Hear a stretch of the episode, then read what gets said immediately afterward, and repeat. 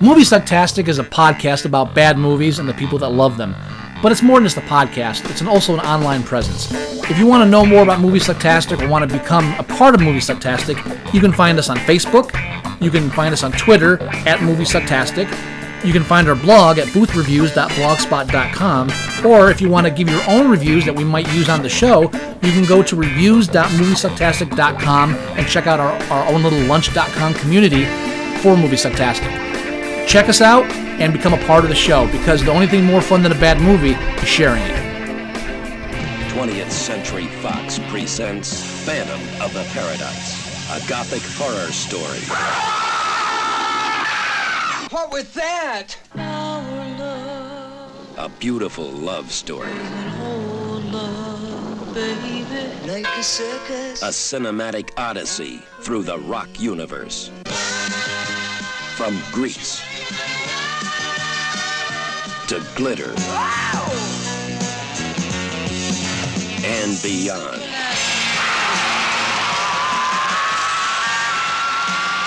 The story of a sound, the man who created it, the girl who sang it, the monster who stole it, and the phantom who haunts the paradise, the ultimate rock palace.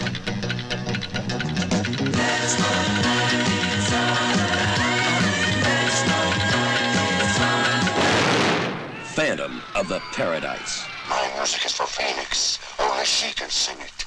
Anyone else that tries dies. Phoenix. Phoenix. Well, you told me one time that you'd be somebody, that you weren't working just to survive. B. Man, you better get yourself a castrato for this. Paul Williams as Swan. Want you to stop terrorizing the paradise and rewrite your cantata. And the Phantom. Stop. Only you might satisfy me!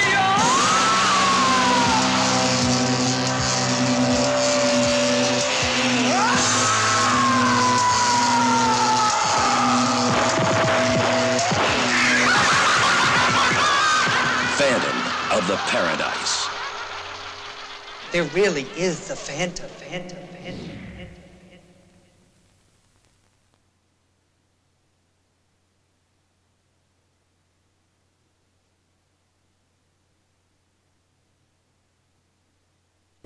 You're listening to Movie Sucktastic.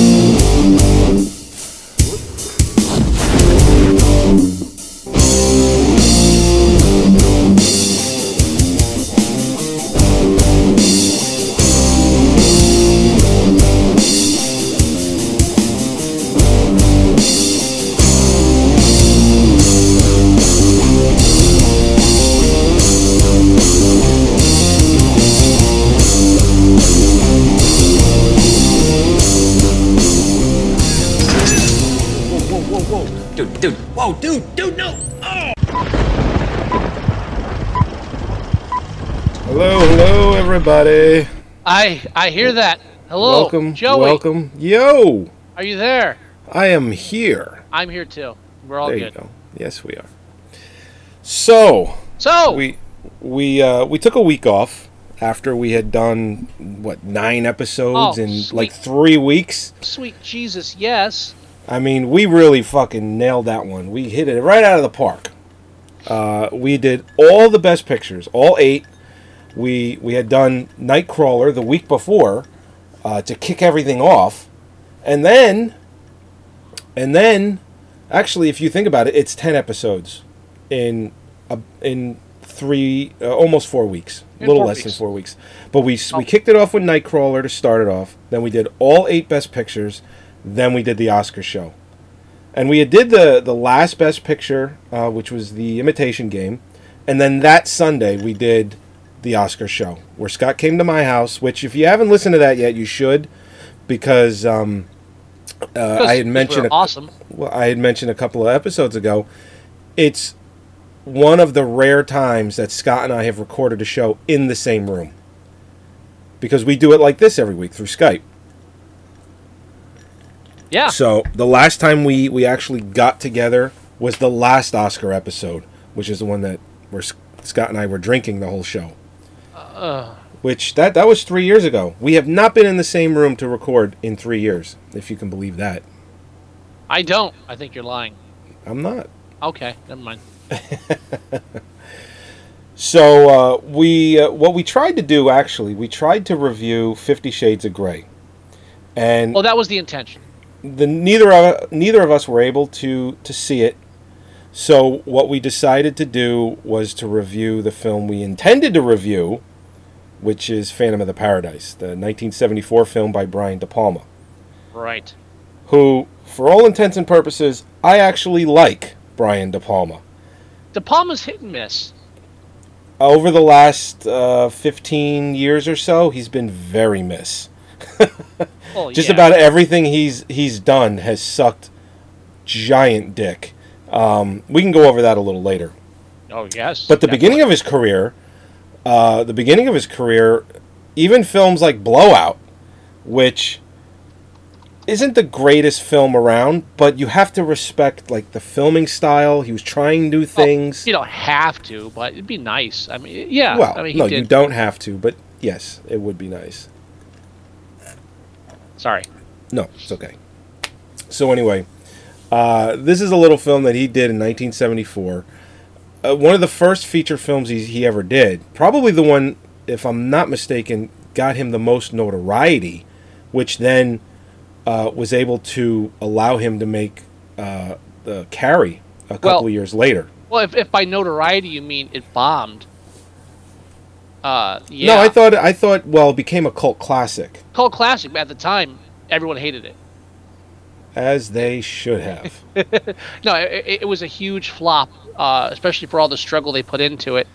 Uh, it was only recognized, you know, like years later, it just kept on coming up, and it, it gained a cult following. Was actually uh, the the book, the movie book series, cult cult films, volumes one, two, and three. I believe is in volume two. Right. Uh, you know, it, it's officially a cult film. Uh, but yeah, no, it, it uh, was not received well. I hate to, I'm not trying to contradict you there, but One thing I want to I want to bring up very quickly, and I don't remember because I saw this the last time I saw this before uh, for this review. I was a kid. I was maybe pushing my teenage years, uh, if that. And I, I I remembered absolutely despising this film when I was a kid. But I now have the Blu-ray of it, and that's what I'm playing in the background for everyone to see did they always have the like in the beginning of the film where it said the juicy fruits on the marquee where it looked like it was superimposed that bad matting, yeah, there's a whole story behind that. That Okay. has always been there. because i don't remember that as a kid maybe because when i was watching it it was on you know a 4-3 aspect television with shitty quality and it was grainy you couldn't tell Yeah. but in blu-ray you know it's remastered it looks gorgeous it's like it really stands out That that's definitely what it is. Uh, I I didn't remember it back then either. Only upon repeated viewings later in life that I start noticing what's with this crappy little man. And you'll see it like in about a, a dozen other places in the film. Uh, what happened was uh, Led Zeppelin fucked over uh, De Palma in the uh, in the film. Swan's label was gonna was supposed to be Swan Swan Song Records. Oh And then while they're making the film, Led Zeppelin starts their their uh, their logo called Swan Song. yeah, and they also had a song called swan and, song And Led Zeppelin said, "No, you can't do that." Uh, and they it, it was one of those things where the film was already over budget.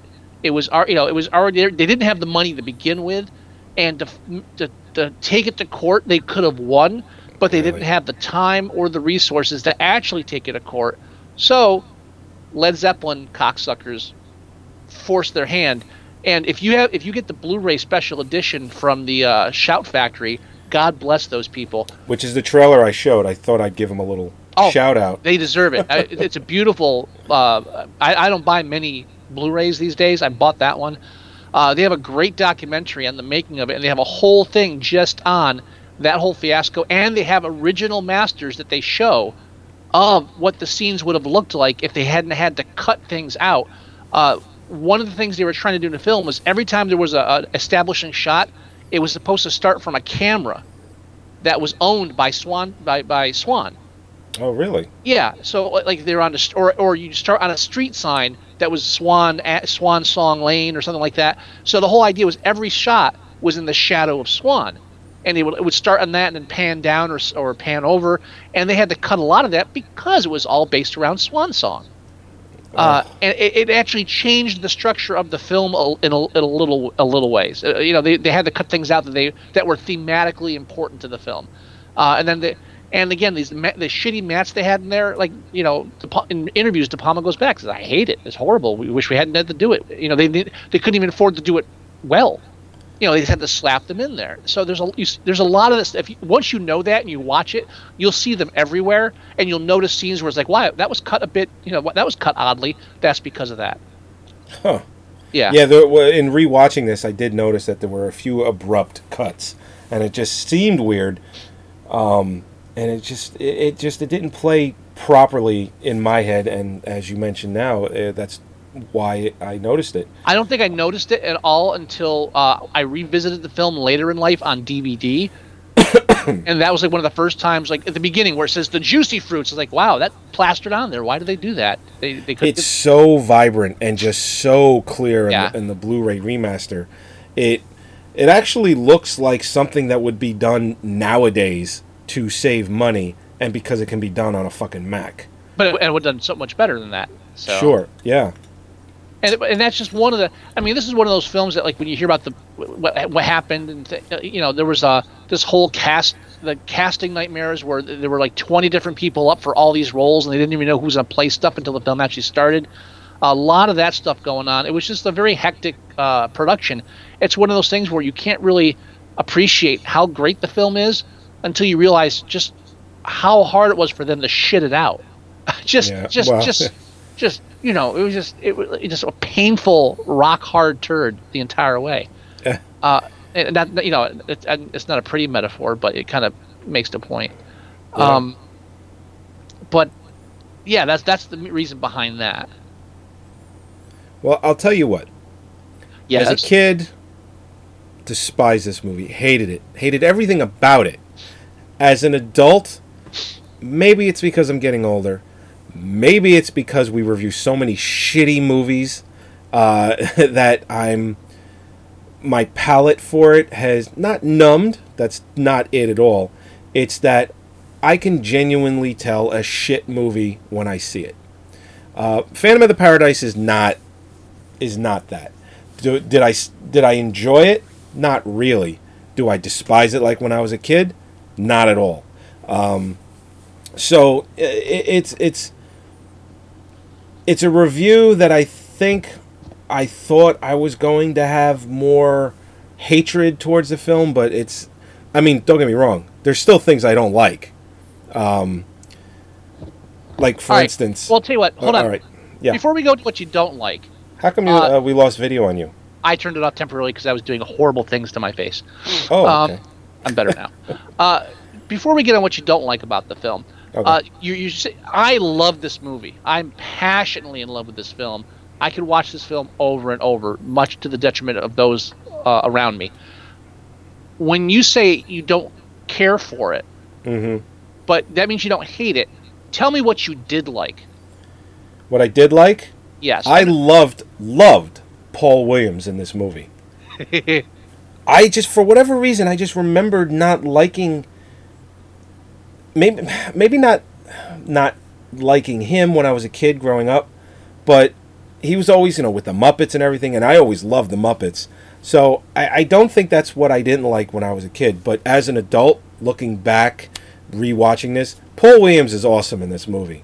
His his performance, his deliverance, uh, for for all, all the scenes that he's in are excellent. He is great, and I just I really liked him in this. Um, I hated the girl though, and you know what I found infuriating about her? What? The way she dances. F- it's infuriating. That whole that whole that whole dance. The, Was she like in a fucking hoedown? I mean, that's what that was. it's the seventies. No, nobody danced like that in the 70s. It's a fucking chicken dance meets heroin. I mean, it was. I'd rather watch Elaine from Seinfeld doing that shitty dance that she does over this. Man. Uh, but no, um, I liked some of the music. I've never really been a Paul Williams fan uh, as far as music, his Well, music. You know what? It when you talk about like as a kid, you you you rec- you saw Paul Williams and you recognized him. He was in the Muppet movie. He was on the Muppet Yeah. Show. But as children, we didn't understand who he was as a professional. Uh, the fact that he was a songwriter uh, that just became this kind of uh, mogul, if you will, or icon uh, that was doing talk shows that we didn't watch as children, uh, and you know behind all these all, all these album, you know, all these songs. He was just, you know, all these singers and, uh, you know, uh, just kind of discovered or taken into the limelight by the Carpenters when they heard one of his songs on a commercial. Uh, and I mean, th- there's a there's a great documentary about him now out there. Uh, and I- Yeah, as a matter of fact, he was on. Uh, uh, it's not Opie and Anthony anymore. It's actually Opie and Jim Norton now. He was on there uh, talking about it, and, Uh, and- and I'm- when he I- did, I want I I want to I want to actually see it. I'm I'm blanking on the name of it. It's like I'm not dead or I'm still here or God, and it's pissing me off that I, I'm suddenly because I've seen it. Uh, I have my problems with the with the documentary because uh, I, I think I discussed it on another show where the documentary, the person making the documentary, makes the film about him instead of about Paul Williams. That's right. You did mention that. Yeah, it's like oh, he's, oh yeah, and like this bond, this friendship of ours. So I don't give a fuck about your friendship with Paul. I just want to Yeah. know more about him. Can we can we not? It, it, it's it's it's okay at the beginning and kind of cute, and by the by the last half of the film, you're just like I, I really didn't sign up for this. I, I wanted an actual documentary, not a. Uh, Paul Williams still alive. Yeah, still alive. That's it. Um, Yep. But uh, so I, I've over the years, as I've gotten older, I've come to appreciate him more because I've realized more and more that he was involved in stuff that I liked.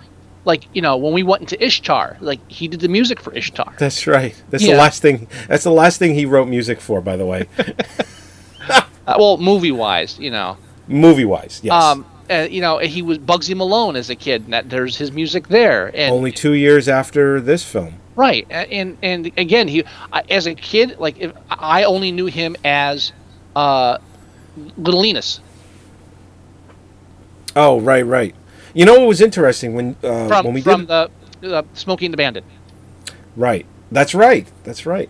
Uh, you know, it was interesting when we reviewed Bugsy Malone, and you were talking about how Paul Williams regretted how he did some of the music in in that film, where he sang, but he he said he wished he let the kids sing, um, and that he was, you know, rushing, and he just uh, was just going back and forth, and you know, things were like turned in late, and and whatever and whatnot looking at just on his filmography as far as music goes, he had four projects that he was doing music for in that uh, very oh, yeah. year. Oh yeah, that, so it was was the. He was Bugsy. Malone, The Boy in the Plastic Bubble, The McLean Stevenson Show, and A Star Is Born. All And- that year, and he was on tour.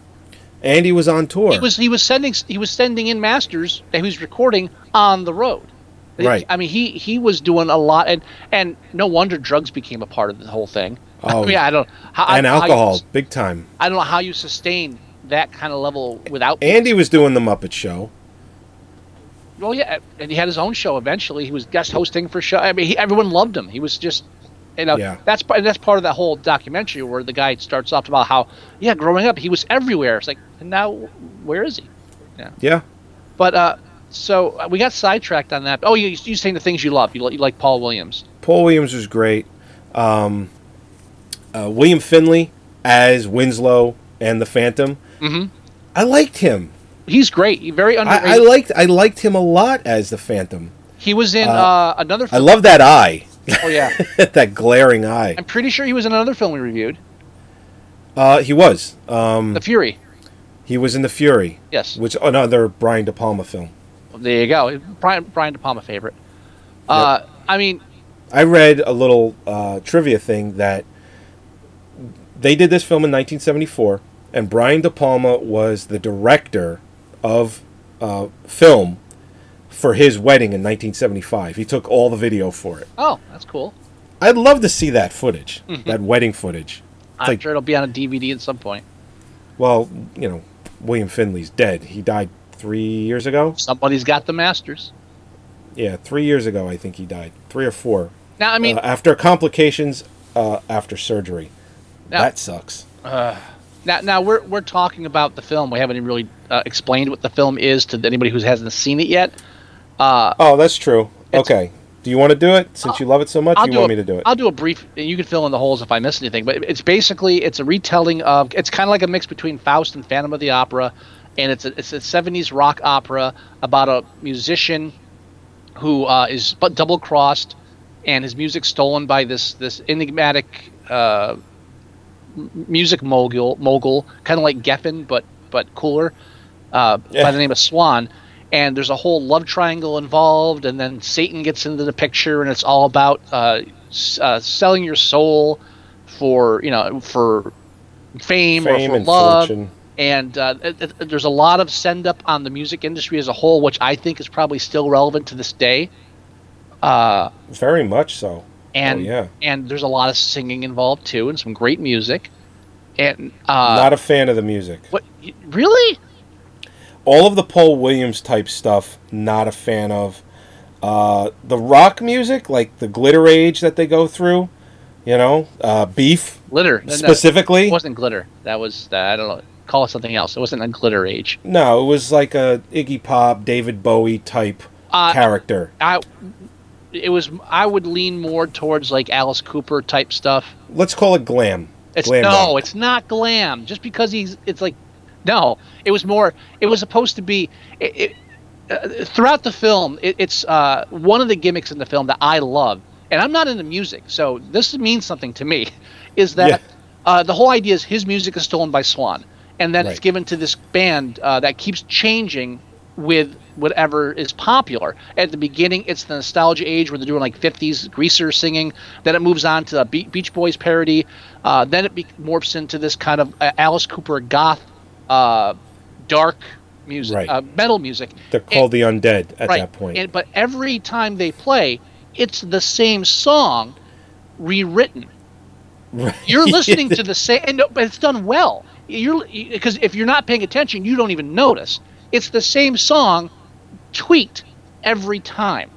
You start you start hearing the same lyrics or same themes. You hear the same song maybe up to a half a dozen times. oh, easily. Yeah. Oh, for sure, for sure. And and I Um, I love music in this. I I and I could sing for you at the moment three of the No, songs don't. I have memorized. I- Don't don't do that. right now I can sing it. Please don't. I still can't song. But uh, um, you, what about beef? You don't like beef? Love beef. Beef is the fuck- Gerrit Graham is awesome. I if let's put it this way, if we hadn't uh, reviewed Terrorvision already, that would be your challenge. Okay. Oh, and by the way, Yeah. when he is introduced to the media, when they when he comes out of the coffin, that has to be our our, our, our banner for the for the movie Uh, page. I, I, I already stole it as my own icon for Facebook, but I'll, I'll do what I can do. Uh, so people know what the film is. I mean, I can do it. I'll, I will, uh, you know, I will You'll make it. Photoshop a, a Phantom of the Paradise poster in there, but it has to be our banner for, for the movie movie Sucktastic. I'll, I'll let you change the one I threw up. What'd you put up? I just put up uh, Swan and, and the Phantom together. And that's fine. Uh, no, no, I, I, I, like. I, I mean, I, I will. I'll change it. um, uh, but uh, Gerrit is fucking awesome. I love him. Uh, he's great in everything. Uh, I really, he's just one of those weird. I don't know. He, I, I wouldn't call him a great actor, maybe No. a great character actor, but he just. I, I've never seen him in a thing where I was unhappy with him. Uh, he was in the he was in the first uh, Tales from the Crypt. That's right. He was with the with the one guy to uh, the the the um the switch operator for the electric chair that starts killing people on his own. He was one of the people he kills. Uh, the only reason I remember that is because it's like a really serious episode. And then when they he electrocutes him in the hot tub, Gerrit crosses his eyes when he's twitching. It's like, oh come on, what really? Uh, now, and one of the things that I was I saw in one of the documentaries on on the Shout Factory Blu-ray, I can't recommend Uh-huh. it enough. Hello. I'm here. Oh, I thought I heard something. Um, was uh, that Gerrit doesn't sing the songs in the film when they actually have the numbers. But looking back, he kind of regrets not letting him because when he's singing in the shower, that's really him, and that's almost the same voice. Yeah, I know. it's he was. really I love that little move he does with the soap, where he like f- throws it behind his back and it comes out the, in front of him and he catches it. And it's like it's just a little thing, life at last. Uh, salutations from the other side. but I, I I would imagine, and I don't know if it says it in the audio commentary because I haven't listened to it. If Gerrit just did that, and De Palma's like, "Yeah, we'll keep it. Oh, I I'm, love I'm, it." I'm sure. I'm sure you're not directing something that small. It was probably. I mean, I, I, I mean, the guy's been around. You know, he's not just going to stand there and sing. Oh yeah, Uh, but um, I love, I love the big things about the film. The the theme. Uh, a lot of the, you know, there's a you have a lot of reoccurring themes in the film. Not just death, but also you know birds, the swan, the idea of phoenix, uh, uh, the whole idea of the surveillance. Uh, again, the, the the kind of ridicule of the the uh, industry, the music industry, which in some ways I'm sure De Palma was kind of uh, putting a lot of stuff in there for the film industry as well. But so you know, I'm sure it's all the same gripes.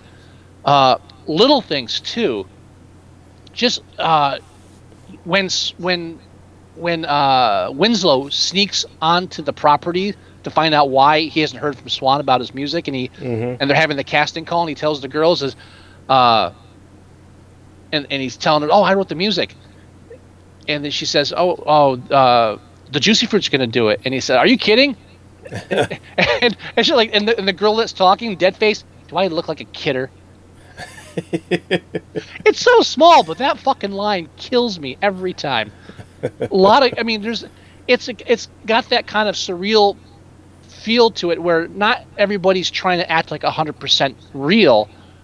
There's a bit of surrealism to it, a bit of uh, Right. almost, uh, I, I don't know what you would call it, like stage presence, where it, it's, yeah, this isn't the real world, this is the super real world. Um, s- I mean, I mean, Paul Williams does that a lot with his character. Yeah, he does. Uh, definitely, he does. I mean, and Paul Williams' character, you find out later in the film.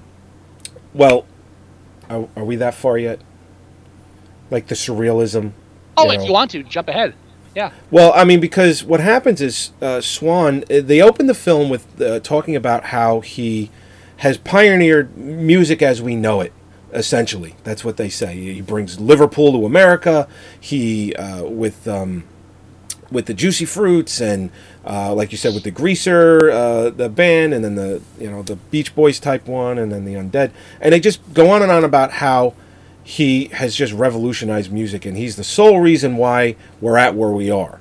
And later on in the film, you figure out why that is. He was like this rock star, but he was going to commit suicide and makes a deal with the devil to uh, give him everlasting life, and he makes that pact.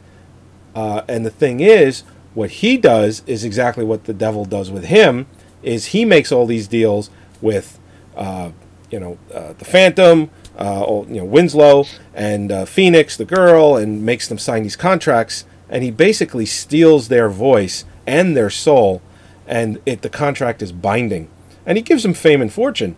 But the thing of it is, he takes you know what's most important to them and they don't realize it so the surreal uh, part of the story is you know the whole uh, you know the stealing of the soul and you know making a deal with the devil and there's a bit of uh there's a bit of the um uh picture of Dorian Gray in there too, where he has to be recorded at all times and he ages in the recordings but not in real life. that's right that's Yeah. right Not really any kind of um and, and that, by the way that narrator at the beginning who mentions that he, he brought the Beatles from the Liverpool uh, that was uh Rod Serling. was that rod serling Yeah, un- uncredited. That was actually Rod Serling, Mr. Uh, Twilight Zone himself. I didn't well, I mean, Rod Serling's voice is very recognizable. Obviously, this was towards the end of his life, Um, Obviously. and I didn't, I did not recognize it at all. Well, next time, pay better attention. You can eat me.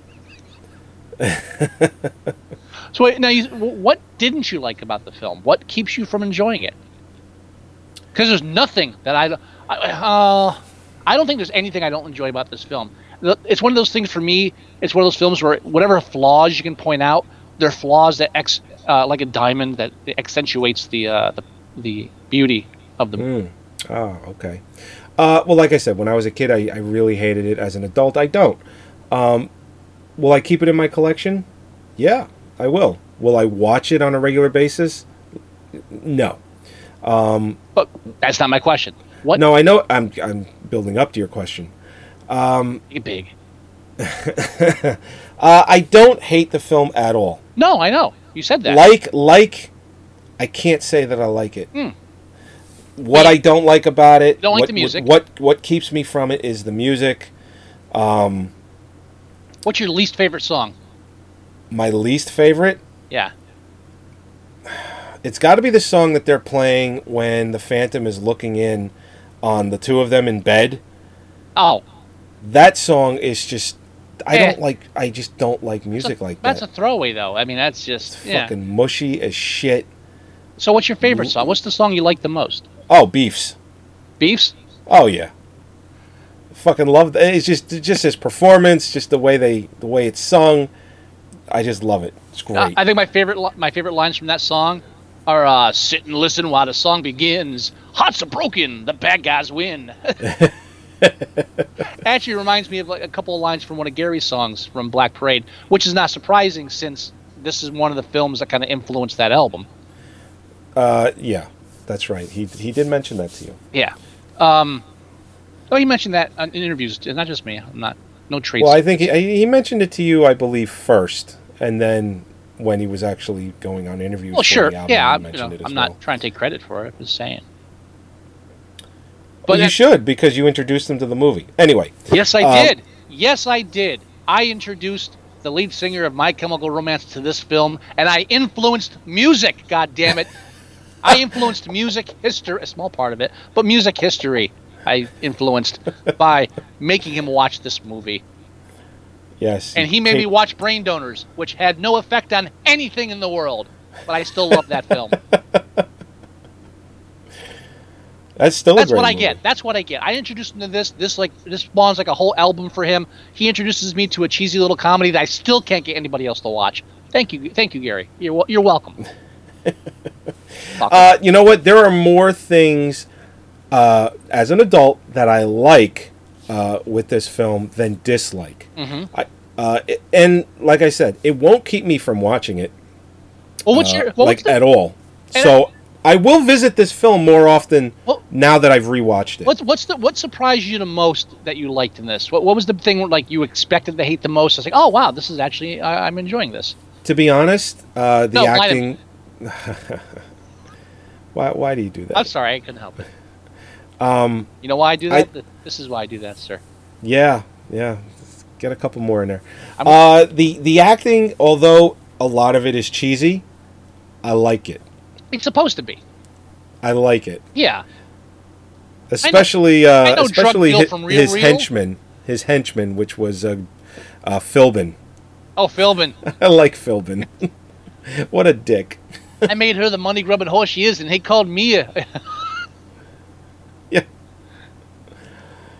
Uh, dry up, Tubbo. but uh, no, yeah, the performances, uh, the acting, uh, I liked it. It's cheesy, it's supposed to be, and I think that's what I liked about it. You don't know the half of it, Goliath. I thought it was also funny that the uh, Gerrit Beef he was uh, he was also uh, gay. At least that, that they're alluding to that. well, effeminate. I wouldn't say gay. What was that? I, I, I don't think I don't think they make any allusions to his sexuality, but they do play him as effeminate, which is opposite of what his stage persona. well, I mean, Philbin calls him Tinkerbell at one point. Right, but but again, I I, I, I don't think it's I, I don't. you can make you can make the connection, and in the '70s, sure, I'm sure it was it might have been intentional. But what I like about the film is it doesn't it never really crosses the sexual Might- might have been. border. What? Might have been. Well, you don't you know what I'm saying. It doesn't cross. It the was intentional. Well, but what I'm saying, it's not like he, he doesn't show any attraction to men or women. It, they don't they don't go through that. He, I'm trying to say is like, it, it, they don't paint him as a gay person. They just paint him as acting gay, which Well, yeah. I, I don't know if it's better or worse. But I just want I, I'm just trying to make that distinction. It's not like they, they portray him. Oh, this is a homosexual and this is how they act. No, he he's just a person that acts effeminately, and you can make the assumption that he's gay Right. if you're a bigot. But The kidding. scene that's on now is where uh, the the Phantom no. uh, Winslow confronts uh, Swan for the first time, and he like grabs his neck, Mm-hmm. and he's like, "Killing me won't do you any good," and he pulls off the mask. And uh, Swan is just like, God, you're horrible. But he's excited about it. No, don't go away. Just the face is like, God, you're horrible. He's all salesman and showman, and which, which is is part of the charm. I mean, this is one of those films where if someone said they were going to remake it, I wouldn't be upset because hey, you know, maybe someone could take a new spin on it. And, and if so, if they remade this, there's no way they would do it exactly. It wouldn't be like the Psycho remake, where it's oh, let's just redo the whole film the same way. They would change it for modern times and change, you know, a lot of it. I don't Well, think. It, considering that uh, for whatever reason, movies with music in them ha- are popular again. Don't know why. Um, you know, all the way down to fucking Dancing with the Stars, all this just shit television. People are just attracted to it all over again. music's easy. It's easy. To, it's easy to fuck up too. Well, it's easy, it is easy to fuck up, but music is, and that's I think it's one of the that's one of the messages in the film too. There's a whole. Uh, I remember I remember uh, Gary and I got into a debate at one point, or was it? No, I had mentioned something to him. Uh, in if you read the article on the film in Cult Films Volume Two, or Cult Movies Volume Two, I think it's called. The the reviewer had a problem with the film where, at the beginning, they demonstrate that excuse me, that Swan pretty much sets the tone. At the end, when the Juicy Fruit sing, everybody looks up to the Swan and no one applauds till he applauds first, saying, "Oh, Right. it's not going to be recognized as popular until he dubs it popular." The kind of idea about uh, the music industry creating its own hits, uh, or, or or setting the guideline of what's popular and what's being a hit. Later on, after Beef is killed, the big tragedy of the film, because Beef's like the one, in, really the one innocent character in the whole movie. Yeah. Uh, he was ready to leave. yeah, I mean, it's just he's the one guy you actually feel bad for in this whole film. Nobody else really gets the sympathy, even Winslow, that Beef deserves. Oh, there, Uh, she's, there she is. She's dancing. Right. Oh, you don't like that? Like, I fucking hate it. and we're not working just to survive. Oh, it's like a fucking. Just grab your partner, round and round. It's like, Now, ugh. the uh, Sorry, go ahead. But after Beef dies and the crowd's ready to, you know, like they're chanting for blood, they send Phoenix out to sing, and she sings this quiet, soft song and woos the crowd. And the the reviewer, and I was telling Gary while we we're watching this, is yeah, this guy wrote he doesn't like this part because uh, it doesn't make sense that this crowd that's ready for blood would suddenly just turn around and become docile because this woman came out and sang. It doesn't make any sense. I hate that part because it's good music to shit music, but that's me. But then Gary pointed out, so yeah, but they've already set up the precedent, and I'm paraphrasing. We weren't talking like this uh, Right. back then. So they already set the precedent at the beginning of the film, where Swan sets the tone. So pretty much anything they put on stage, the audience is going to accept. So it's an interesting angle, and it's it's one of those films that you can read on different levels. That's my point, the long term. that there's so much going on in the film is uh, a lot of different themes, a lot of different philosophies. Uh, you really can dissect it and watch it over and over again and get different things from it. Okay. Oh, she's dancing again. But you're working so hard that you don't even know you're Oh. alive. I, I can't take the dancing. It's not- I can't do it. I mean, like like the scene where uh, I mean, there's one part where she's dancing at the end of the film where it's literally the fucking chicken dance with the right. arms. But that's at the It- end. it- it's- that during it's- the wedding sequence? yeah. Yeah, but everybody's dancing crazy during the wedding sequence. That was Yeah, well, she's the most fucking crazy. because she's the worst fucking dancer I've ever seen. I, you know what? Most dancing just looks stupid to begin. If you ever like watch a dance floor and just watch people dancing, not choreographed. I'm talking like just random people in a club or something. oh yeah, Most of it just just fucking stupid. and she made it a whole new fucking level of stupid. I think you're being too harsh on Phoenix. Fuck. Oh, there's a, and there's like a whole. Look at this. Look at it. It's so fucking bad. She wasn't originally supposed to be uh, Dancing? the- Jesus the, main Christ. person. Again, like if you go, I can't even remember half of it. But When did she do opera? Well, that was after this, right? There were so many. She was in opera. yeah. No. Uh, no, I'm not. Not opera. It was um, opera. Uh, Suspiria. Suspiria. That was after that. That was seventy-seven. Yeah, Suspiria. it was three years later. It- and but but she did. She also did a Woody Allen film between that too. So give her some credit for that. Sure. Does she dance in that one? I don't know. I no. She, there was Let- no dancing in. The, Let's hope not. There's no dancing in Love and Death. Uh, she was in a lot of musicals. Apparently, she did a lot more singing. I don't remember her from Pennies from Heaven, which I did not like. I don't remember that movie at all. It, it's Well, that's not true. If I saw it, I might remember it. it's you know what I remember as a kid hating it, and then like last year, the year before, I was like, you know, I'm gonna revisit the Steve Martin film because I, I, as an adult, I, I appreciate his his more adult films, and it, it was one of those films that came out at a time where he was the wild and crazy guy, so no one liked it, and I watched it like now, and I still don't like it. Not because it's bad, but because there's, I don't know. It's just no, nothing appealing to it for me. It's it's uh no, no, no. And she and she, but she she was she was not in uh, Rocky Horror Picture Show, but she was in the uh, equal shock treatment. yeah. So there's was. that. But uh, no, she's not especially uh, great. Wow, I didn't realize she was in Big Man on Campus. I have that film. Oh, I love that movie. That's a horrible fucking movie. Uh, Yeah, I love that movie. it's fucking spin cycle.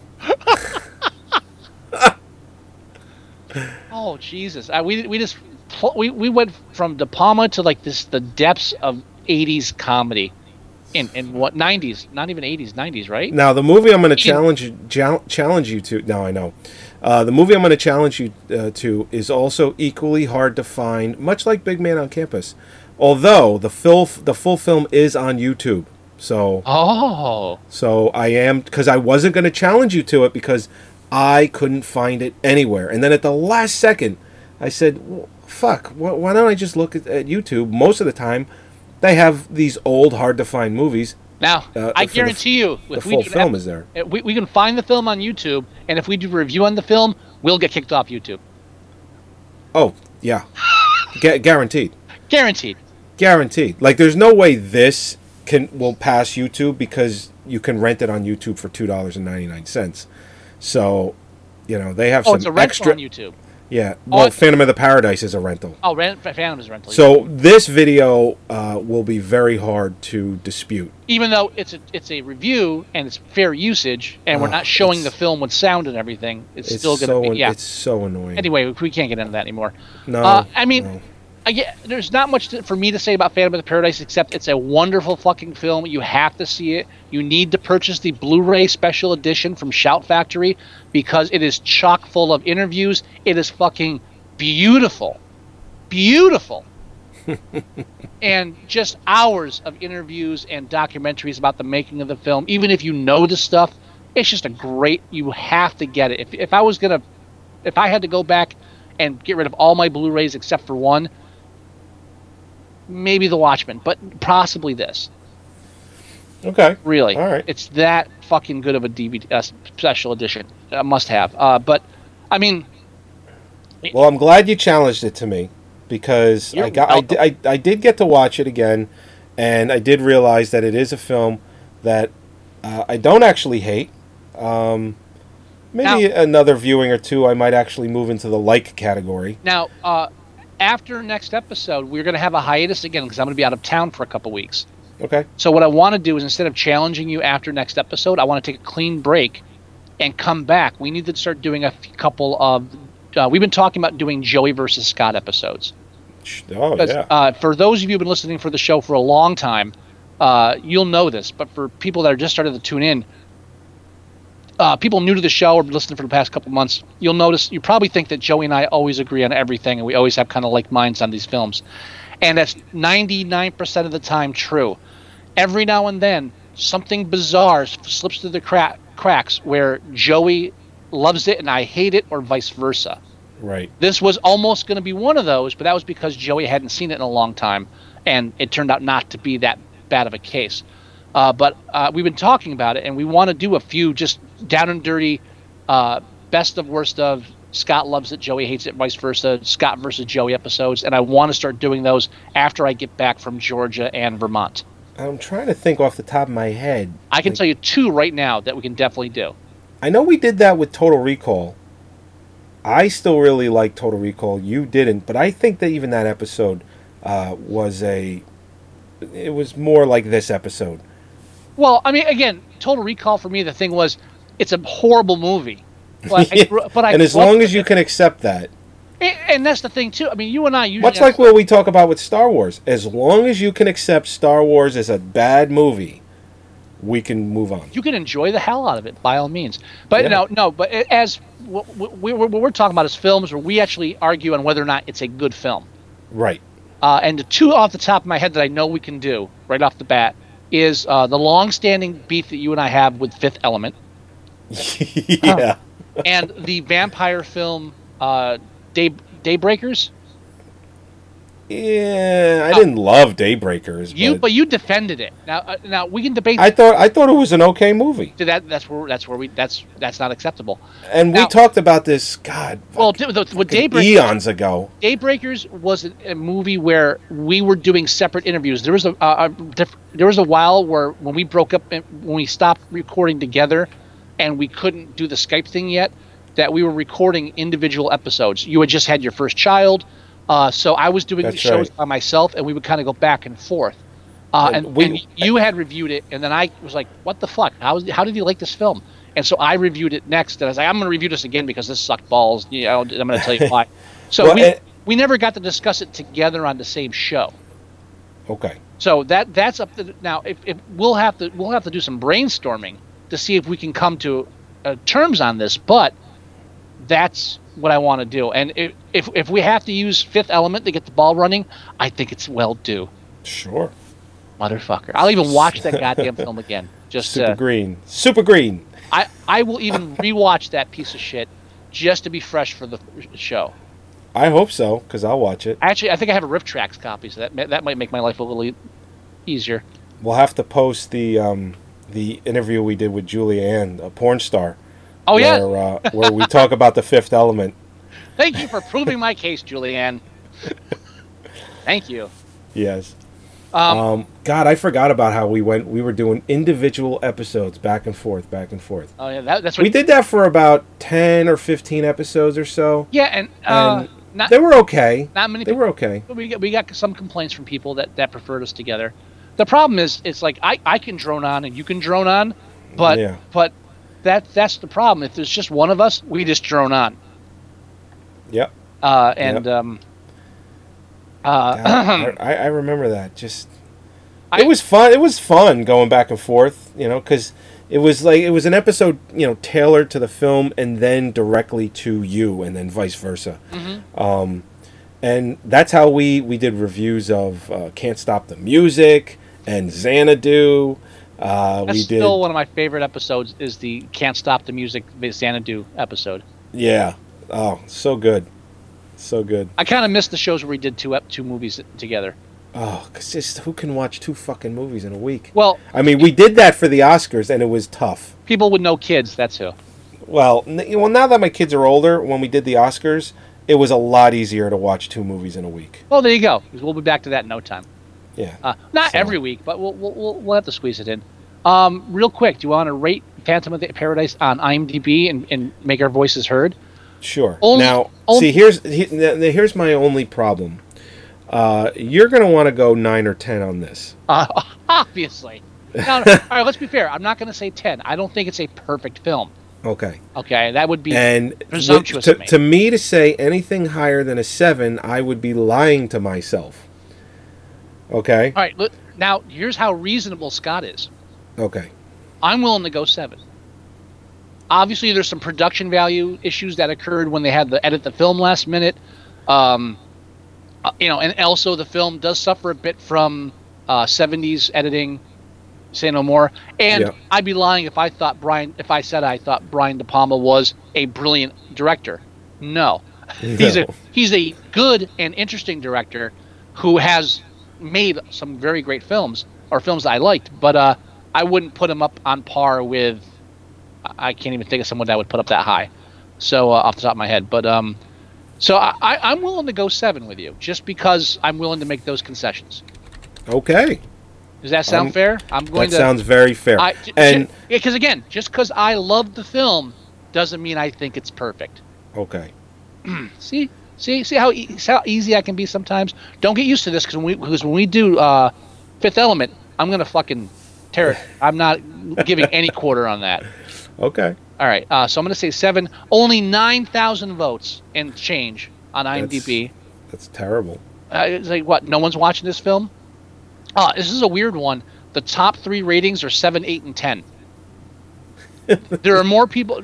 There are more people that thought it was worth a ten or an eight than there were. Oh, 10, 8, and seven are both around twenty percent. 9, 13 percent. So it, it's it's not a complete curve or a horseshoe. No. Very weird. Uh, demographics: males under 18 is the highest. Yes, with 8.5. Nice to know the young kids are still digging the, the rock ballad opera thingies. Uh, lowest demographic is females aged 45 and older. They also too probably don't like Phoenix's dancing in the film. So you have, you know. Oh, I'm sorry. I. It's actually it's almost tied. I I, I, I misspoke. The highest demographic is males under 18. The lowest demographic is females under 18. And apparently, only five females under 18 have ever bothered to rate this film. Oh, okay. So- Five, huh? Yes. So it uh, the the the under 18 community is firmly divided against the uh, credibility of the movie, while most people over that age are kind of like me. It's like, oh, I'll give it a seven. and oh, and one IMDb staffer rated it four. Fuck you. fuck you. The one IMDb staffer that rated this a four. Fuck you. I hope you hear this show. Fuck you. Pro- I wouldn't even be surprised if they rated it a four without even revisiting it. Like I would have given it a four had you not challenged it to me and I rewatched it, just because I just remembered hating it so much when I was a kid. And here, here's something that really is starting to bother me with these rating things. It's not the fact that like, oh, I love this film, but it only got a six, or yeah, you know what? There's a lot of there's a lot of variety. I can see somebody not liking this movie as much as I did, or or holding it to much higher standard as I do, which would be kind of hard. But who actually gives this movie a one? No, A- hundred, on. a hundred and seventy-five people saw this film and hated it so much they gave it a one. Now I I don't put I don't put tens out there often, but I really don't put ones out there that often either. It's got to be a real one is like Like baby geniuses. okay yeah, Baby Geniuses too. I would say. Sure. Baby Geniuses maybe maybe a two or a three, uh, but I, I just really some of these films it, it's the I don't understand the people that are just that nasty like ah one. Actually, for this film, even the IMDb staffer that gave it a four can go screw. I don't even understand that. Uh, Yeah, yeah. But it's just, I don't know. It's just it seems very, very, very severe. It's like they're not even trying. It's like it's it's like everything they rate must be a ten or a one. True. Okay. I'm sorry, So I, no- I, I got no, a tangent. No, it's okay. Uh, That's that's totally. I just let you go. No, no, you're right. Uh, you should have stopped me. But anyway, So now I have a movie challenge for you. yes. Okay. Give Uh, me, give me, give me, give me hints. I I don't know if you're gonna guess this. I'll try Even even if I gave you actor and actresses names. I'm not. I'm not looking at. I'm not looking at IMDb. Just give me, give me. Uh, what? Okay. It's also an '80s movie. Well, tell you what. First, were, was there anything? Or this, you- uh, not also. This is an '80s movie. This was, Was- a '70s film. was there anything that you were going to challenge me to, but you didn't? Yes. Yes. Uh, I was thinking about. Um, i- it's music themed. So Mm-hmm. you have that. All right. Okay. I, I was thinking about a little film that came out uh, in the 80s called Ladies and Gentlemen, The Fabulous Stains. I All right. never heard of that. It's it's an 80s like rock movie, okay? Okay. It's got uh, what's her face in it? Uh, Diane Ladd, she's in it. And it's, you know, it's about this, you know, group that uh, rock group, Called you know, The how they come up. Yeah, called The Fabulous Stains. The fabulous stains, right? Yes. So, I was going to challenge you to that and I was like, "No, I, I didn't really want to do that." So The I'm gonna guess that even though it's, mu- it's music related, that you're not gonna be challenging me to quadrophenia. no. Okay. Okay. Are you a mod or a rocker? Uh, so then I was thinking, well, Scott challenged me to a movie that he really loves, and I didn't uh, as a kid. And I was like, maybe I'll do the same thing. And it's Brian De Palma, and I don't remember you saying that you liked the film Scarface. I do like the film. Oh, you Star- do like the film? Yes. I love the film Scarface. You know, a- after you challenge me to this, we're gonna do a quick run through of Brian De Palma's films and just Good. in real quick, like five Good. minutes tops. Um, and again, uh, uh, you know, Gerrit Graham, I was thinking, shit, TerrorVision, I would have loved to have challenged that to you, but we did it already. Um, and I I, never- think that wasn't a challenge to each other. I think we just wanted to do that one. I never- We made it a, a yeah. Mary Woronov What? connection. I know. I challenged you to that. It was a link to something. I challenged you. Yeah? It, it- there was an actual link to an, an- another movie. Yes, and I still haven't finished my poem on that. I have my- notes. I've got a poem in the works. I will finish it and I will read it on the show. Oh, Okay. shit! I never did that. I I, I fucked up. Leonard Nimoy is dead. I Yeah. was I was gonna read some of his poetry on the show, but I didn't dig the book out. I have a book of his poetry. It's downstairs somewhere. So I I I fucked that up. Sorry. Ne- next week. We'll do it next week. Okay. Well, it, he'll, he'll be way too dead by then. Okay. There's always that. Yeah. Um, So I was thinking Scarface. I was thinking fucking Raising Cain. I was like, I I could go on a total Brian De Palma, just any film that he's made in the last like 25 years. I could probably challenge you to. Please not raising Cain. So I didn't. Actually, good luck finding Raising Cain. That's a hard one to get. It is hard to get. So is this movie, but again, it's the full film is on YouTube. All right, so give me. So a, those are the films that I was thinking of, and I Right. decided not to. what's All right. I'm just going to tell you who's in it. You listening at home, play along. Yes. Uh, it's got Tim Curry in it. Okay. Oh, not not not not not not not the thing with the with the with the witches. no. Okay. No, no, no, no. All right. Uh, And again, not, got, not not looking at IMDb. Uh, Okay. So Tim Curry, off the top of my head, the only films I can really think of for Tim Curry is Clue, Legend, uh, McHale's Navy, uh, n- which I know you're not going to. No, and, and that came out in 1990, I believe. This, it- is, this film came out in 1980. And it's obviously not Rocky Horror Picture Show. Obviously, it's not. Okay. Okay. Uh, it's got uh, Trini Alvarado, who I had a major crush on her when I was a kid. Don't recognize the name. Uh, Robin Johnson is in it as well. Recognize- Also liked her when I was a kid. It's New York. The, the theme, the, the connection is New York. Okay? Because Phantom of the Paradise is based in New York. Okay. And this film, I just watching Phantom of the Paradise, you get this this old, you know, or the way New York used to be, and this film is that. It is New York City. It's not rooftops, is it? No, God. that is also 1990. I don't know. Um, wait, there's this. I, I, I'm getting flashes of a film with two teenage girls, possibly runaways, in New York. uh, sure. Okay, my- uh, you're close. Don't know if I'm thinking the same film. They're they're they're they have a punk rock band and they are they're friends and they're in New York City. Dudes, you're challenging me the dudes, even No, though it has none of those people in it. No, okay. No, Anything else? but you're but you're close. Um, other than you know, I gave you that it's New York City, that it's Tim Curry, two girls in a punk rock Coyote band. Ugly. No, Okay. also not 80s. I- Very hard film to find. Okay, I'm gonna. I'm I'm wondering if the film I'm kind of half thinking about is it, but go ahead and tell me what it is. Okay, the film is called Times Square. That's the one. Yeah, with the two girls, right? Yeah. Yeah, there's two girls in it. someone someone posted that trailer like a year ago. I think it was you.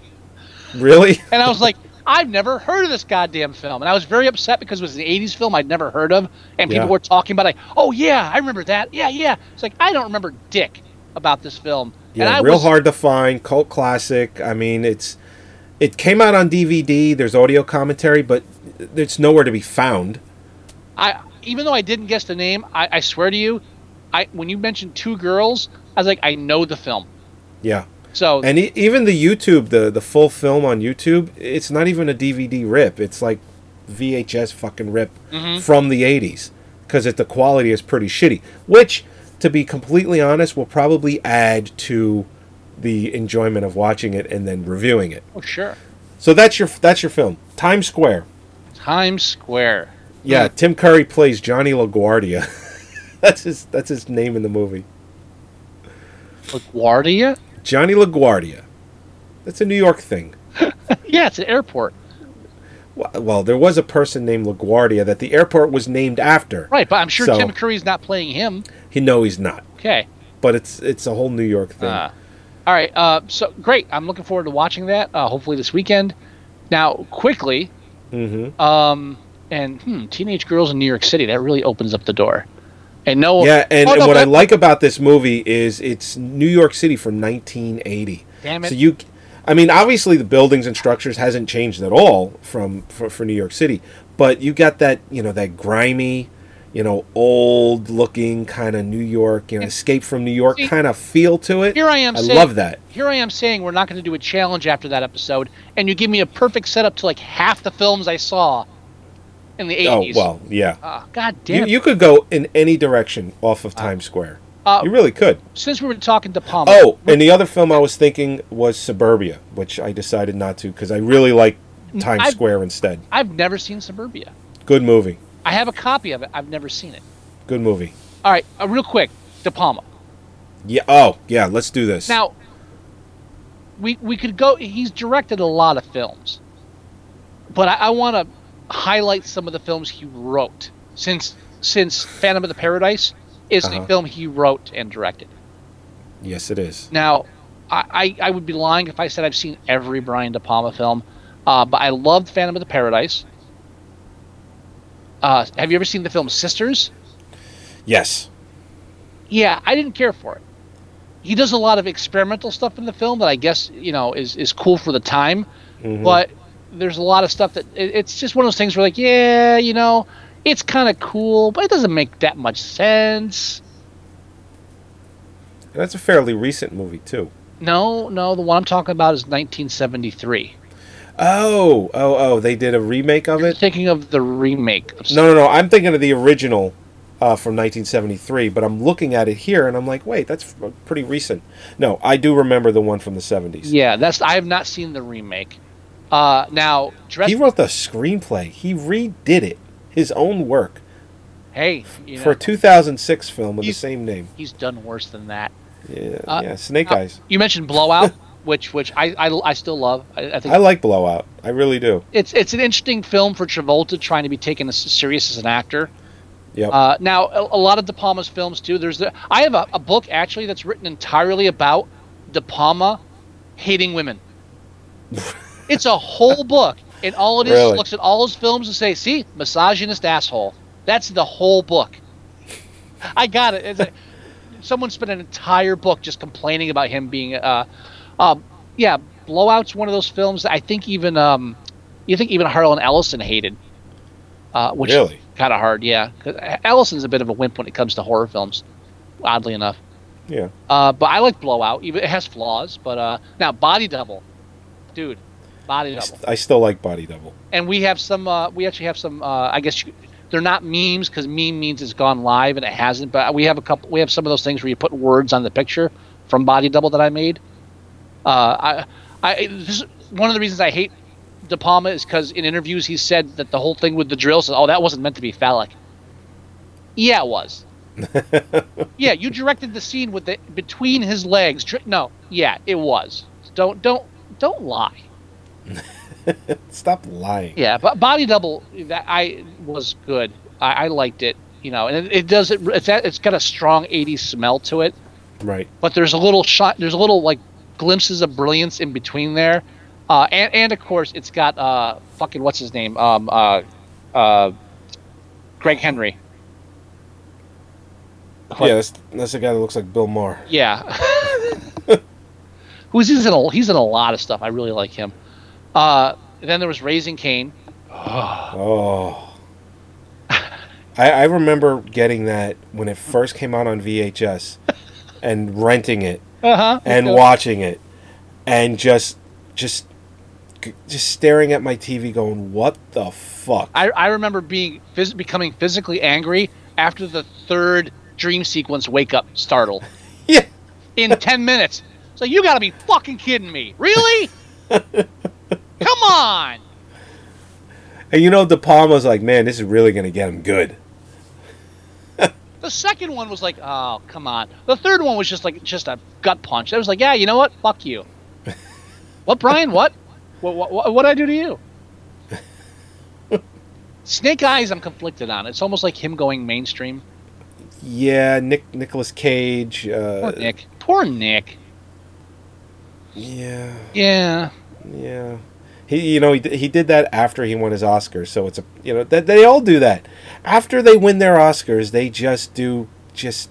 They're like, you know what? I just want to do something fun, and it turns out to be something shit. Well, I, I think what happens is after you win the Oscar, the pressure's off. So you know what? I won the Oscar. Fuck y'all. I'm taking the money. That's why. What's his name? Um, uh, Show me the money. Right. Oh, Cuba Gooding Jr. Yeah, that's why he did the gay cruise movie. Yeah, the Oscar's great and all, but they don't pay the bills. Yeah. Now, now, uh, talk over me if you have anything to throw in here. But like, as far as the films he didn't didn't write but just directed, Uh, yeah. Let me pull those up. I mean, Uh, director. obviously Scarface is a classic. Dude, it's probably my favorite De Palma film But ever. Going more Like, modern. ever. Yeah, that's great. Uh, now, Bonfire of the Vanities. Oh, that was the other one I was thinking of challenging you to. Dude. Because it's something we should review at some point. I've read the book, seen the film. Now there is a book on the making of it, and I've talked about this in the past. It's an excellent book. It's called The Devil's Candy. okay. And it, it, this reporter was given access to behind the scenes of the film, and uh, I, I mean, totally over like over budget because mismanaged because De Palma was insane. Uh, Melanie Griffith, huge whore. Uh, uh, Tom Hanks making fun of Bruce Willis. it's just Oh, that was the shit eating grin, right? Shit eating grit. Oh, there's that shit eating grit. It's just there's so much in that book. And Next to the one on, um, I think it's one of my favorite making of on films. And I don't read a lot of them because some of them are very just like uh, masturbatory. But it really just exposes like the bullshit going on behind the scenes and why the film just went, went fucking crazy. Right. Uh, but it's not a great film. But seeing, reading the book and seeing what became of it and seeing what De Palma tried to do with it, it was like he bit off more he could chew, more than he could chew. Um, so I, it, it has its place, definitely. yeah. Uh, I, I would take Mission Impossible over that easily. I, I thought uh, for a, it was a great start to the franchise, and it was and it was fairly true to the original series. I Right. thought. And and it was essentially kind of uh, like a comeback for De Palma because Uh-huh. up until that point, uh, here, let me. well, Carlito's Way, which kind of went under the. I mean, Well, it- Car- Carlito's Way was actually a decent film with But- Pacino. but it kind of came and went. I mean, everyone, Yeah, it oh, really yeah, did. Way, yeah. It really did. But- well, you know what it is uh, that people were comparing it to only and only because Pacino was in it. To oh, is this like a, you know, uh, almost like Scarface, but he's because uh, if I'm not mistaken, his character was Cuban or uh, I forget if it was Spanish, Puerto Rican, or Cuban. I think it was Cuban. I, I believe he was Cuban. Okay. And and people were making comparisons to Scarface, and there were two completely different movies. I mean, he just gets out of prison, he comes back home, he doesn't have the most the biggest welcome, you know, and it's like things have changed drastically from when he was running a game or the game, you know, uh, being a criminal to when he gets out of prison. Um, it, it, is a good film. I, I do recommend Carlito's Way. And but um, and now bef- before that too, Casualties of War, uh, that had kind of um, That was like an experiment. Well, It was- it, it got know, a lot never of done a war film before. it got a lot of pause. And this is now. All right, let's let's double back a bit. Untouchables. Oh, That- that's yeah. the big one. Untouchables. Holy shit! Everyone loves Untouchables. Then uh, Casualties of War comes out, gets attention, but really more from Michael J. Fox and Sean Penn than the movie itself. So I think he got, in some ways, I felt he kind of got overlooked a little bit. right. Like he was, like he wasn't. It, it was, it wasn't about De Palma. It was about the film. Right, and and it was uh, specifically Michael J. Fox because he was like you know this, you know this good-looking young kid who was you know doing Family Ties and you know Teen Wolf and Back to the Future, and then they just throw him in this movie, this serious dramatic film. Vietnam rape film. You know, um, did he do uh, Bright Lights, Big City before he did Casualties of War? I think it's in the same time frame. I, I, think it's like really close. I think it's before. So he was trying to move like into becoming a dramatic actor. Mm-hmm. You know. Um, And you're gonna. I mean, you're gonna make me cheat while you're talking about it. oh, I'm sorry. Well, he did Casualties of War the same year he did Back to the Future Part Two. So, I mean, Michael J. Fox is having a good year. Let's Yeah, put it that bright way. bright lights big bright lights big city was the 88? year before 88 correct 88. Okay. and then after that he did the hard way which uh wasn't I still like The Hard Way with James Woods. he, he- right. plays a Hollywood actor, and James Woods has to take him in Okay. for his role. And re- James Wood is just a he's just a dick. He's all right basic typical like 80s into 90s typical okay we're in the 90s but we're still thinking like the 80s cheesy Right. ass plot and setup just action Uh, comedy. That's all you got to say. right like cop- 80s action comedy. stop or my mother will shoot that's all it's it's that but a different setting but I still remember loving the scene where Michael J. Fox has the killer in the back seat of the of the car, and he's like just driving crazy through the city. It's like I got a tumor in the back of my head. I don't know what. I guess I could go anytime. It's that one that one frenetic scene. I just remember liking. I have not watched a film since it came out in the '90s, so I should go back at some point and watch. I it. remembered really liking The Hard Way. yeah, I, but re- I really did. I, I do too. But at a time where I don't trust anything I liked back then. No, that's very true. Yeah, but but but anyway, De Palma after Untouchables, Casualties of War, which was well well received, but Mhm. and then after that, Bonfire of the Divanities, which just everyone shit on, Raising Cain, no Whoa. luck there. Carlito's Way, like you said, was kind of a comeback, which is weird to have the comeback within five years of your last hit. You, you, it's, five years is too short of a time period to have a Yeah. comeback. yeah. Uh, so I, I No, no, no. I was saying the comeback was Mission Impossible. Oh. But he had a strong perform, you know, strong uh, film in Carlito's Way. Uh, the very, you know, three years earlier. well, Mission Impossible was was his comeback as far as mainstream success goes. Yeah, I mean that movie made uh, like 180 million dollars just And- domestically. And then he pissed that away with Snake Eyes and Mission to Mars. Mission to fucking Mars. Fucking Gary Sinise wearing eyeliner at one point in the film, and it's like, is that supposed? No, he didn't have eyeliner and fucking, fucking Forrest Gump. So it's just like, what are they doing? I'm I'm embarrassed to say that I've never seen Dressed to Kill. Oh, really? I really I it just and I just I was too young at the time, and it, it's just it slipped under the radar, and I never went back to it. Hmm. I mean, it was 19, 1980. I was only like eight years old. I'm not or Sure. seven seven years old. I'm not watching Dressed to Kill. I remember I remember hearing about it on like TV and stuff, but Right. I was not given the opportunity to watch it at say age seven. So your favorite uh, De Palma film? You probably have to go Phantom of the Paradise. Oh, uh, I, I well, all right. Personal favorite, like if I uh, yes, Phantom of the Paradise is my personal favorite. It's I I would say, uh, like, you know, I I could easily go with the, like Untouchables, you know, the, the Scarface, the ones that everybody goes to. But Right. my personal favorite go-to De Palma film is Phantom of the Paradise. Yeah. Uh, my my favorite go to is Scarface. I grew up on that movie. That was a film. Uh, some people might be surprised to know that I watched that I as a kid. I'm surprised that you Growing didn't up- Wise Guys. I mean, it came out in 19. I love fucking love Wise Guys. I have a I have a weakness, and my weakness is any film that takes place in New Jersey. Is I have to watch it. Oh, like one for the money. E- e- even one for the money. uh, if if it takes place in Jersey, I I I am a sucker. I, I'm a true sucker for it. And Wise Guys takes place mostly in Newark, goes down the Garden State Parkway all the way to Atlantic City, where the film climaxes at the end, and even the fucking Meadowlands where they make the horse the, the at the races the, at the Meadowlands Raceway where they make the bet that gets them in trouble. It just I love it.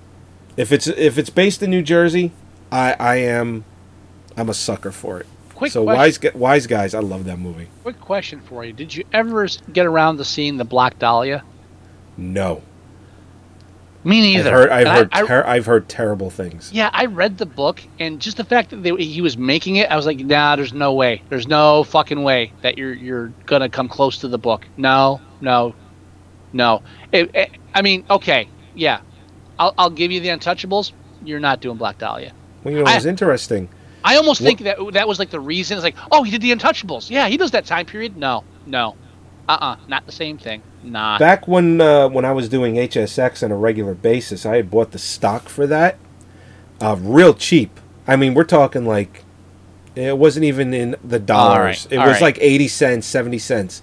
And when that film actually ca- came to fruition, because it was just you know it was in the uh, basically it was in the pending. You Yeah. know, it's like this movie's you know been bought. It might right. be made. I made a shitload of money on it. Since you had to mention that, I, I I'm gonna say right now that I, I looked last week at my HSX stock. Yeah. which apparently it does great when I don't go in there and buy shit. Uh, and I had I bought way back when Doctor Strange for like a buck, Oh really? and now that Cumberbatch is doing it and it's definitely coming out, I, I that's like I won hands over fist on that one.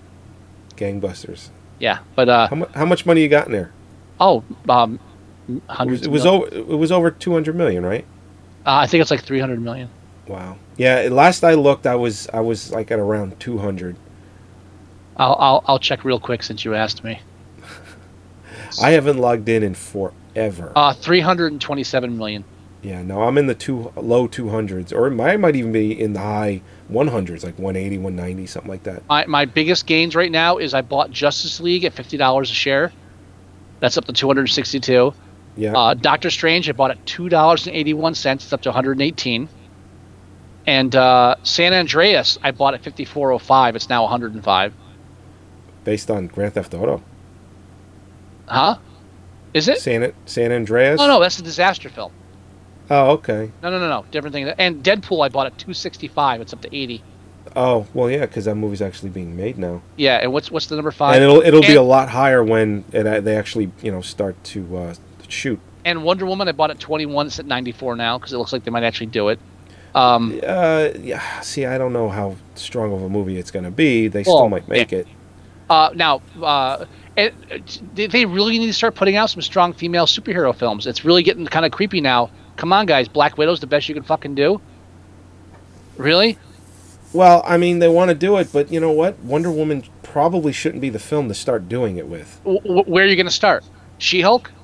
I mean, they tried Elektra, and that sucked. Well, but that no, no. They tried Elektra back when they were still doing fucking Daredevil. All right, That is, is that's also true. you're talking two different eras. The Spider-Man. uh, You, you can actually break the whole era of superhero films between the first Spider-Man, Tobey Maguire Spider-Man, and what's his face Spider-Man. Oh, That's like yeah, the- uh, Garfield. Garfield, What's yeah, his- whatever the fuck his name is. Those two eras. That's like the the the to- Tobey Maguire is okay. They're finally taking superhero films seriously. Still not doing them that well. By the time you get to Garfield, whatever the fuck, it's like okay, we've got this down fucking pat. And if we make a bad superhero film like Thor, it's still going to make a shitload of money. So just Yeah. watch. So now that they're in that phase, there's no reason why they can't do. Now they're to have. They're finally going to have uh, um, Harley Quinn in the Suicide Squad film. I heard. But uh, I mean, Wonder Woman, uh, Supergirl. Let's fucking reboot that shit, please. Well, it's DC, I know, but still. Uh, but yeah, why not Wonder Woman? Did you hear that Spider Man is going to be in the new Captain America film? I did not hear that. They're merging uh, universe. Well, it's the same universe because it's Marvel, but Spider Man was always its own thing, you know. Uh-huh. Uh, and they finally, with the last Spider Man film not doing as well as they thought it was going to do, and they just they finally succumbed and said, "Listen, he needs to be part of the Marvel universe." So they made, you know, an agreement and he will now be in the new Captain America 3 film. So he will then be spawned uh, into future movies as well. I guess uh, Avengers films. Well, and they're tying the Fantastic Four films in. Now that Disney's got a hold of it, it's just fucking go for broke. Oh yeah. So why not do, uh, you know, why not get Wonder Woman? And I, I don't okay, that's Marvel, I know, but still, It's what what what the fuck what the fuck else is DC doing? They got to crank out Suicide Squad and Justice League. They need to compete with this. They need to get as much shit out there as possible. They need to be the first one out there with a strong female lead major superhero film. What what the? I mean, what other what other strong female superhero films out there were there? Catwoman? What the fuck? Really? Oh, God, Catwoman. Catwoman, Elektra, uh, Supergirl, the first one, because there hasn't been a second one. Go figure. Uh, what else am I missing? there, there really hasn't As- been any more. Right, and and they're, they're all over the fucking comic books. Justice League, fifty percent of the fucking Justice League is f- women. Uh, I, I mean, the, the biggest problem is it's hard to do a female, a strong female character when they're wearing skin tight outfits with their cleavage hanging out. Kind of hard to be a strong woman there and, and, and ignore the sexual. and, and you know, and um, it's unfair, but it's true. It's easier for a handsome guy to be t- taken seriously than it is for a hot woman to be taken seriously, uh, and it's not right. But that's just the way the culture is because we suck as a race. So, uh, you know, fucking put She-Hulk out there. Get get Harley Quinn out there. Fucking whatever, anything. Even, uh, I, I mean, shit. The, the Catwoman and the new Batman. I was, oh wow, Catwoman was great this time. Yep. Where's her spinoff? Oh, well, I'm not gonna bother. the fuck. But real well, quick, we'll see. I mean, you know, Justice League and, like you said, Suicide Squad and the new Batman uh, versus Superman movie, which is being directed by Zack Snyder. right? Uh, he's already slated to direct the Justice League movie. I Yeah. mean, this the Superman Batman film, it's it's going to be a fucking huge success. And if it's half as good as Man of Steel, which it's going to be, uh, they're moving in the right direction. Mm-hmm. Slowly but surely, because they have to compete with Marvel. real quick, just because I gave all the highest grossing ones I made uh, had on X- HSX, uh, Justice League I worth 10 million now. My five worst ones, uh, Spider-Man 6. I bought it at 171. It's 88. Jesus. X-Force. Yeah, probably when they thought Tobey Maguire was still going to be Spider-Man. Yeah, pretty much. X-Force. Remember uh, that comic book? Yep. Sixty-seven dollars. Now down to fourteen. World War Z two. I saw that one coming. Bought it. Bought it at eighty-nine. Dropped down to thirty-eight. But Um, you know what? They could always go back up. That movie looks like it could do a sequel. possibly Fantastic Beasts and Where to Find Them. I don't even know what the fuck that is, but I bought it at 117. It's down to 83. And then you're gonna love this one, National Treasure three. now, hey, in my defense, Those the first two films were huge successes. huge, sh- both huge shitty fucking films, both huge successes. How what was there to make me think there wouldn't be a successful third one? No, never happened. I bought it at seventy four dollars. It's down to ten. I still don't understand why the National Treasure movies were so popular. I still don't understand why they didn't make a third one because they were so popular. I think it was one of those things where they were popular, but people didn't know why. I, I know exactly Even why, when they were in the theater seeing, it's like, why am I here I watching you- this? I will tell you exactly why National Treasure is so popular. Fucking the movie that it's a ripoff of. What Indiana Jones? No, the um, uh, Da Vinci Code. Oh, okay. Here, here, here's the deal. I'm going to sum it up for you. Da Vinci Code book comes out. Everyone loves the book. Book snobs say it's a stupid book. Movie comes out. People want to be like the film. It's too smart for your average audience. National Treasure, nice median. It's not a smart movie, but it has the same twists and turns as as uh, Da Vinci Code. Doesn't pretend to be as smart. That's why it was. Oh, look, here's a film. Uh, here's the film that doesn't pretend to teach me history, and when it kind of does, it's America. So I can pretend I already knew. America. Yeah. So you know. That, Fuck yeah. fuck yeah.